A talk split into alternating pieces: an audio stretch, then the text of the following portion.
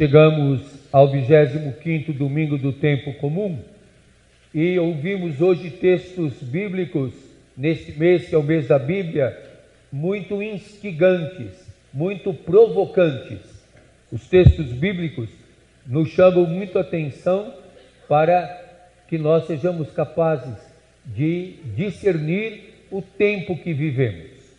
Iniciamos com o profeta Amós, que é o grande profeta da justiça e que chama muita atenção e é incisivo na sua condenação da exploração do povo. Ele diz: Ouvi isso, vós que maltratais os humildes e causais a prostração aos pobres.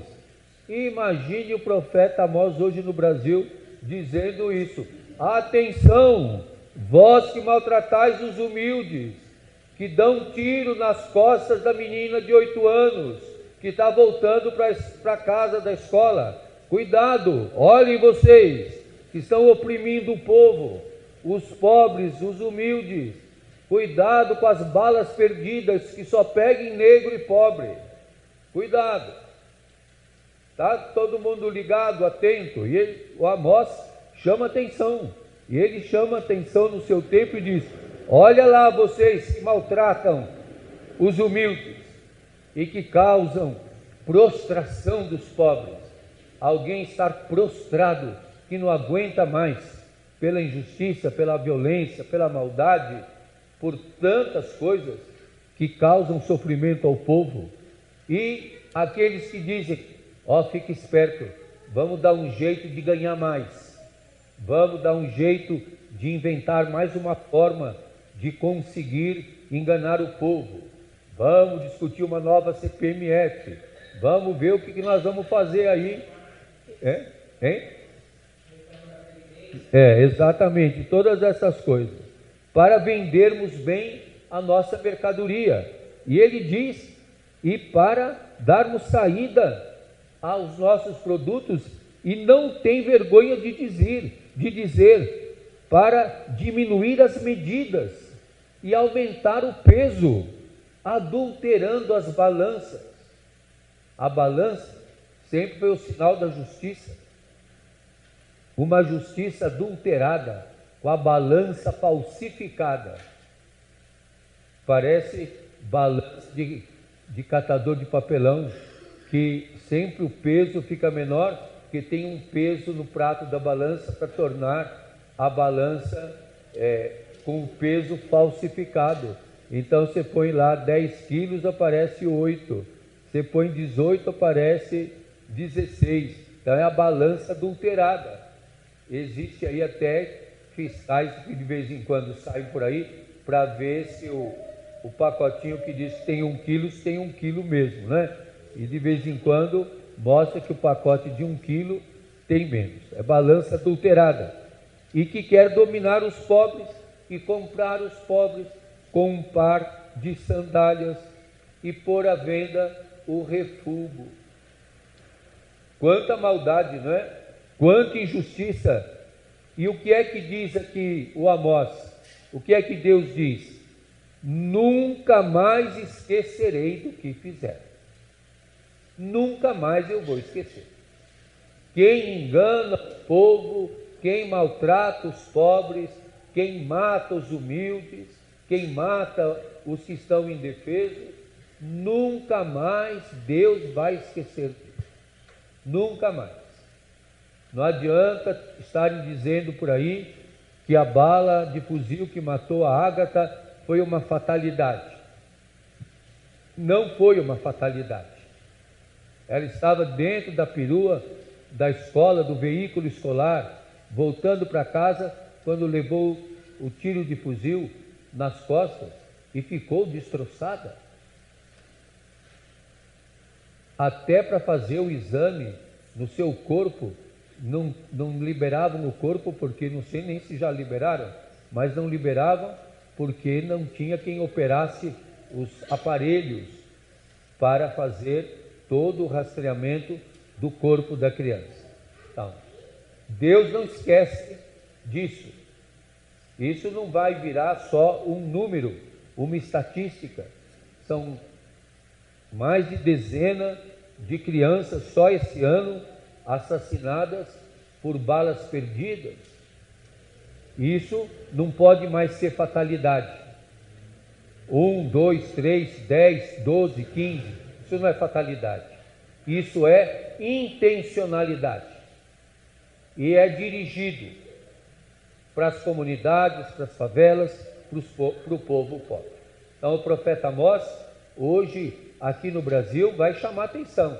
Ai de quem causa sofrimento para o povo, para os pobres, para os humildes, para os abandonados, para os que estão passando por dificuldade. Ai de quem causa sofrimento para eles. Por isso, Paulo vai dizer na carta a Timóteo: nós temos que rezar por todos, por todos, para que a vida seja digna para todos. Que seja uma vida digna para todos. E o evangelho de hoje é um evangelho bastante intrincado, bastante complexo e às vezes difícil de entender. Esse texto é um texto próprio do Lucas e está muito ligado com a parábola que nós vamos ouvir no domingo que vem. Preparem-se, para o dia de São Miguel vocês vão ver a parábola que vem do Evangelho de Lucas, que é própria de Lucas também. E hoje nós estamos vendo no capítulo 16 13 versículos dessa parábola que fala do administrador desonesto.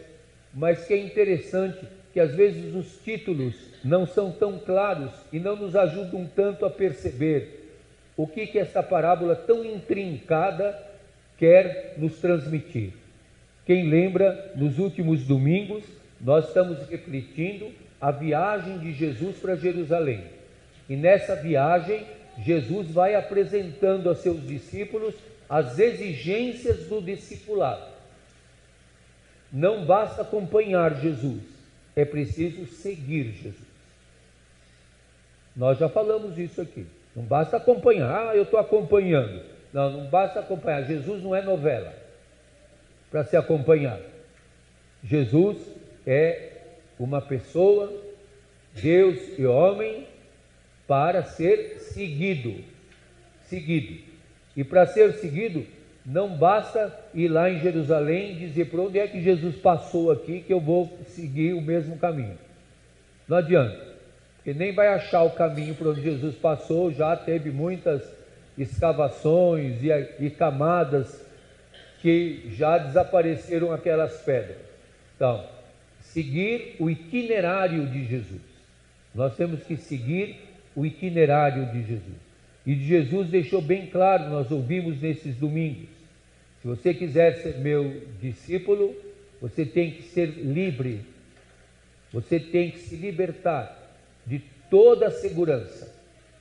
Lembra que nós ouvimos isso nesses dias? Você não busque seguranças na estrutura patriarcal, na estrutura de posses, na estrutura que te dá segurança. Não adianta. Se você quiser seguir Jesus, pegue a sua cruz não como um castigo, mas como consequência das escolhas e venha atrás de mim. Se quiser me seguir, não busque segurança, não busque sucesso, não busque força, poder. Tenha coragem de entregar a vida. Venha atrás de mim com a cruz. Isto é, assuma as consequências do caminho como Jesus teve que assumir as consequências e não fugiu delas. E ele vai dizer: renuncie à tua própria segurança, renuncie e seja capaz de desprendimento, seja capaz de doar a tua vida, seja capaz de dar a tua vida por amor. Aí você vem para me seguir. E é nesse caminho onde para seguir Jesus não há neutralidade. Ninguém consegue seguir Jesus ficando sentado em cima do muro. Ontem eu passei ali na rua Javari e a pessoa falou para mim que estava no carro: Ô, oh, tá tendo jogo aí. Eu falei: Estou vendo uma opção de coquinho em cima do, do muro, né? Que eram as cabecinhas das pessoas que estavam na arquibancada, tudo no muro. Assim. Então, para seguir Jesus, não dá para ficar em cima do muro. Você tem que tomar decisões. O segmento de Jesus é exigente. Não adianta florear. O segmento de Jesus é exigente. E é neste tempo, nesta cidade, nesta conjuntura que nós vivemos, que nós temos que seguir Jesus. Jesus não é ribotril, nem é água de alfazema. Tem gente que passa água de alfazema, fica bem cheirosinho, não é? Que é até para espantar maus olhados. Então, o segmento de Jesus não é perfume, nem Chanel, nem água de alfazema, nem sei qual é o perfume da moda agora. Que eu aprendi lá no seminário que o melhor cheiro é não cheirar nada. Então, é, o melhor cheiro é não cheirar nada. Então, Jesus não é um perfuminho, nem um enfeite. Você tem que tomar decisões. Por isso, a parábola de hoje é muito intrincada porque diz: Jesus dizia para os seus discípulos: quem são os discípulos de Jesus? Aqueles que querem segui-lo. Então ele está dizendo para nós também. Nós não queremos seguir Jesus? Então ele está dizendo para nós também. Ele diz para os seus discípulos: um homem rico deve ser dessa turma aqui que o Amós deu a bronca, não é? Que adultera a balança, faz uma opção de coisa aí. Um homem rico tinha um administrador que foi acusado de esbanjar seus bens. O texto não diz que ele esbanjava, diz que ele foi acusado de esbanjar. Mas não, não apresenta nenhuma evidência se esbanjava ou não. Ele foi acusado. Porque os grandes proprietários, os grandes ricos do tempo de Jesus, tinham que ter administradores. E esses administradores podiam fazer dos bens do seu patrão o que quisessem, inclusive emprestar. Inclusive como aqui, esses dois devedores, um deve óleo e o outro deve trigo. Então ele podia negociar. E na negociação, se valia 50, ele cobrava 100, porque os, o outro 50 era o ganho dele. Os administradores faziam isso. Eles tinham que emprestar 80, eles cobravam mais que era para a sua parte. Isso era o normal que eles faziam. E esse o administrador fez, é, recebeu essa acusação. Está esbanjando os bens do seu senhor. O homem rico disse isso. Presta contas da administração, pois não vais poder continuar a administrar meus bens. E deu, deu um tempo para ele, Faz uma auditoria aí e me apresenta o resultado, que eu quero ver. O administrador pensou: me dei mal, né? Agora o que, que vai ser de mim? Eu não consigo cavar, não tenho forças, de mendigar eu tenho vergonha. Então ele refletiu. E ele era um cara que refletia bem. Tanto que a gente não sabe, quando ele é elogiado, diz que o Senhor elogiou, o Senhor é o, o proprietário, não é Jesus. O que elogia é o proprietário falando: esse cara é esperto. Vai ver que o, o homem rico falou: esse cara é tão esperto, faz as contas tão bem que acho que eu vou contratá-lo de volta, viu? A gente não sabe, a parábola não conta isso. Mas ele pensou: o que, que eu vou fazer? E aqui diz: ele, eu já sei o que eu vou fazer, para que quando eu for despedido, alguém seja meu amigo e me receba. E ele chamou cada um dos que estavam devendo ao seu patrão. Mas do cada um aqui só aparecem dois, a gente ouve falar aqui, não fala dos outros. Ele diz: Quanto deves a meu patrão? Um respondeu: Cem barris de óleo. É muito óleo. Nem nós a vida inteira gastamos 100 barris de óleo, é muito óleo. 100 barris é um valor altíssimo um valor altíssimo. E é uma coisa que chama atenção, um gênero de primeira necessidade. Não é 100 barris de perfume, é 100 barris de óleo, que é necessário para comer, para fazer comida. Alguém faz comida sem óleo? precisa do óleo para fazer a comida. Precisa de 100 barris de óleo. E o administrador falou: pega a tua conta, senta aqui depressa e escreve 50. Então era 100. Ele disse: você ficar meu amigo. O que, que ele fez? O texto não diz, mas ele abriu mão do lucro dele. Ele abriu mão do que ele ia ganhar. Ele emprestou 50 e cobrava 100. 50 ia para o dono e 50 ficava para ele. Ele abriu mão do que ele ia ganhar. Escreve aqui 50. E disse para o outro: E você quanto deve? 100 medidas de trigo. O óleo era mais caro do que o trigo. Embora 100 medidas de trigo fosse muito trigo também. E o administrador diz: escreve aqui 80. Ele abriu mão dos 20 que ele ia ganhar. Também diminuiu. E o Senhor, quem é o Senhor? O homem rico elogiou o administrador desonesto, estava ganhando muito em cima, porque ele agiu com esperteza. Qual foi a esperteza dele? Ele podia ter feito uma negociação com os que deviam para que eles pagassem mais e agradassem o proprietário, o dono. E assim o dono ficasse feliz e não o demitisse mais. Mas ele tomou partido de quem? De quem ele tomou partido? Do que devia. E os dois que deviam, deviam coisas de primeira necessidade: era óleo e trigo. Duas coisas que são necessárias para a subsistência. E no tempo de Jesus seria como o arroz e o feijão.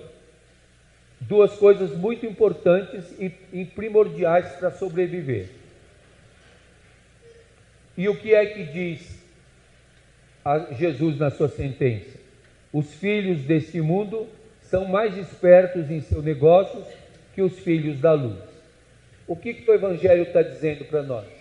Nós temos que ser filhos da luz e encontrar o caminho do segmento de Jesus no meio dos conflitos e não dos interesses próprios.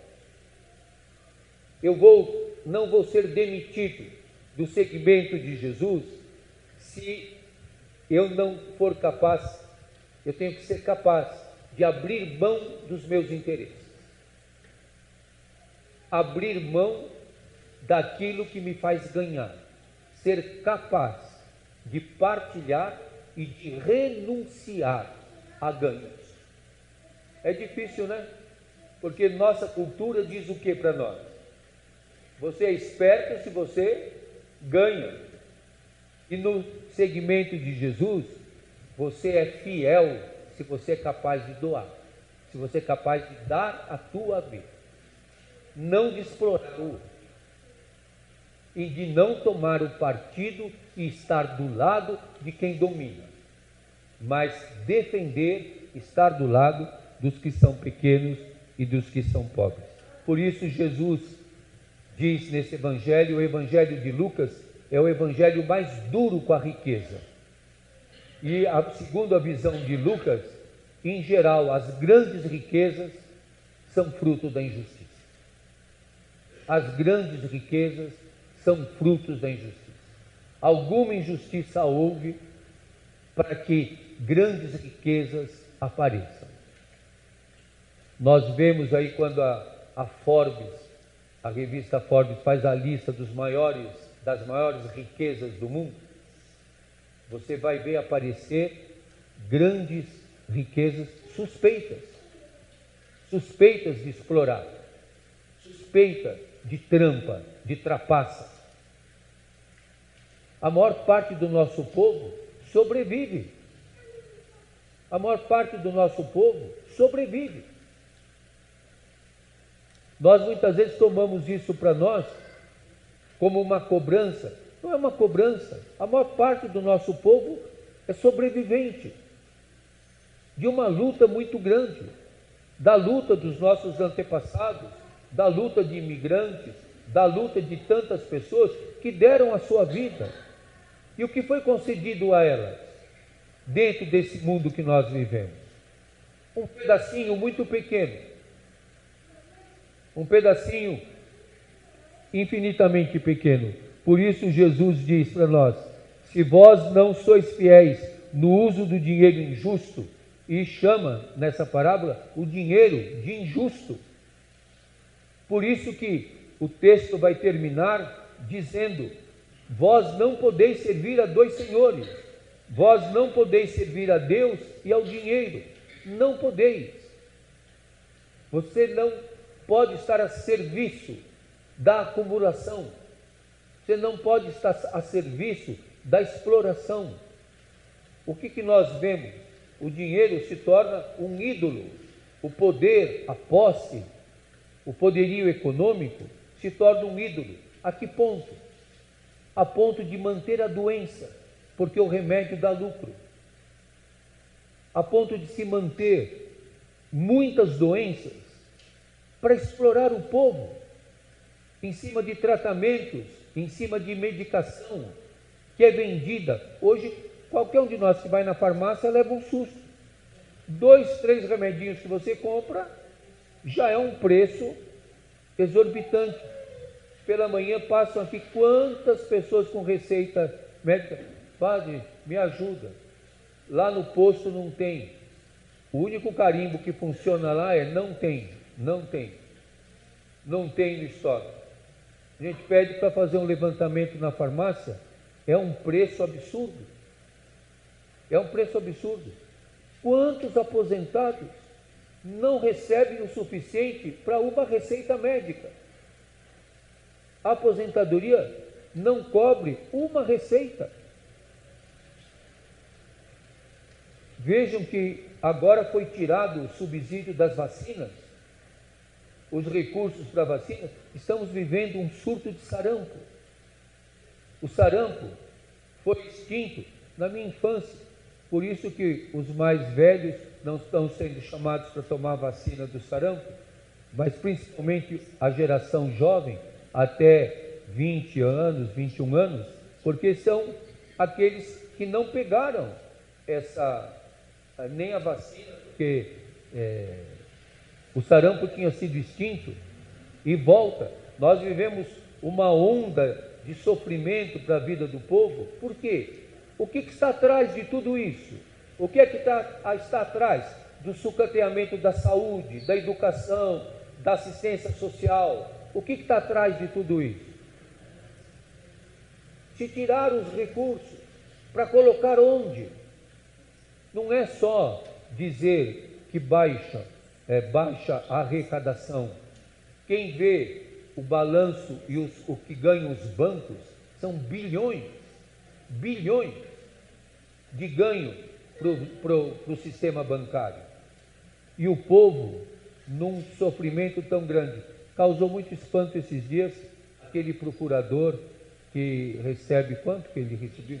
24 mil. É. Que ele estava no miserê. É. Imagine, imagine o, o que é, padrão de vida deve ter uma pessoa, porque vai gerando a acumulação e uma expectativa que foge à realidade da vida do povo. Quantas pessoas do nosso povo têm condições de ter uma vida dessa forma? Então, por isso que Jesus vai dizer: a fidelidade é uma palavra muito repetida. Fidelidade nas pequenas coisas, o que é a fidelidade nas pequenas coisas? Não abrirmos mão do segmento de Jesus por ambição, por cobiça, por promessas e ilusões. A riqueza é uma ilusão, é uma ilusão, mas que enche os nossos olhos, enche a nossa mente. E é uma ilusão. Nós vivemos num mundo que vai nos enganando com o marketing da riqueza, com o consumismo desenfreado e um consumismo que vai destruindo a natureza. Deus ou dinheiro é isso. A posse, o consumo, está destruindo com a ecologia, destruindo com a natureza, destruindo com as possibilidades de vida. Nós estamos queimando tudo para manter um padrão de vida irreal. O sistema, a ecologia, não conseguem manter esse nível de consumo e de destruição. Por isso, não pode servir a Deus e ao dinheiro. O que é que Jesus está dizendo para nós nesse texto? Esse texto tão difícil, intrincado, próprio só de Lucas. Que escolher a Deus é escolher o caminho do desprendimento, da solidariedade. Ontem o Papa Francisco visitou uma comunidade na Itália e pediu naquela paróquia: temos uma vida mais simples. A simplicidade é uma saída, não a sofisticação, não o altíssimo consumo, não o supérfluo que acaba com a vida das pessoas. Servir a Deus é o amor fraterno. Servir o dinheiro é buscar posições na meritocracia, não ser mais sensível. Nós concluímos hoje o estudo da primeira carta de João, que onde João vai nos dizer de uma maneira muito clara o que é inconcebível para o seguidor de Jesus: a insensibilidade com o sofrimento dos pobres a insensibilidade com o sofrimento dos pequenos, a insensibilidade que nos cega e não nos deixa enxergar os irmãos. O Evangelho de hoje é muito provocante para nós e nos chama muita atenção, porque vai na contramão. Já no tempo de Jesus, e esse texto e muitos outros, quando Jesus critica a riqueza, ao grupo de fariseus e mestres da lei que riem dele, que debocham de Jesus. Porque, diz o próprio texto, eles são amigos do dinheiro. Quem é amigo do dinheiro não se importa, não se importa. Quem é amigo do dinheiro, do poder, da exploração, não tem sensibilidade. O que nós precisamos é nos educar para um mundo mais sensível, mais afetuoso, mais fraterno, nas pequenas e nas grandes coisas. Amém.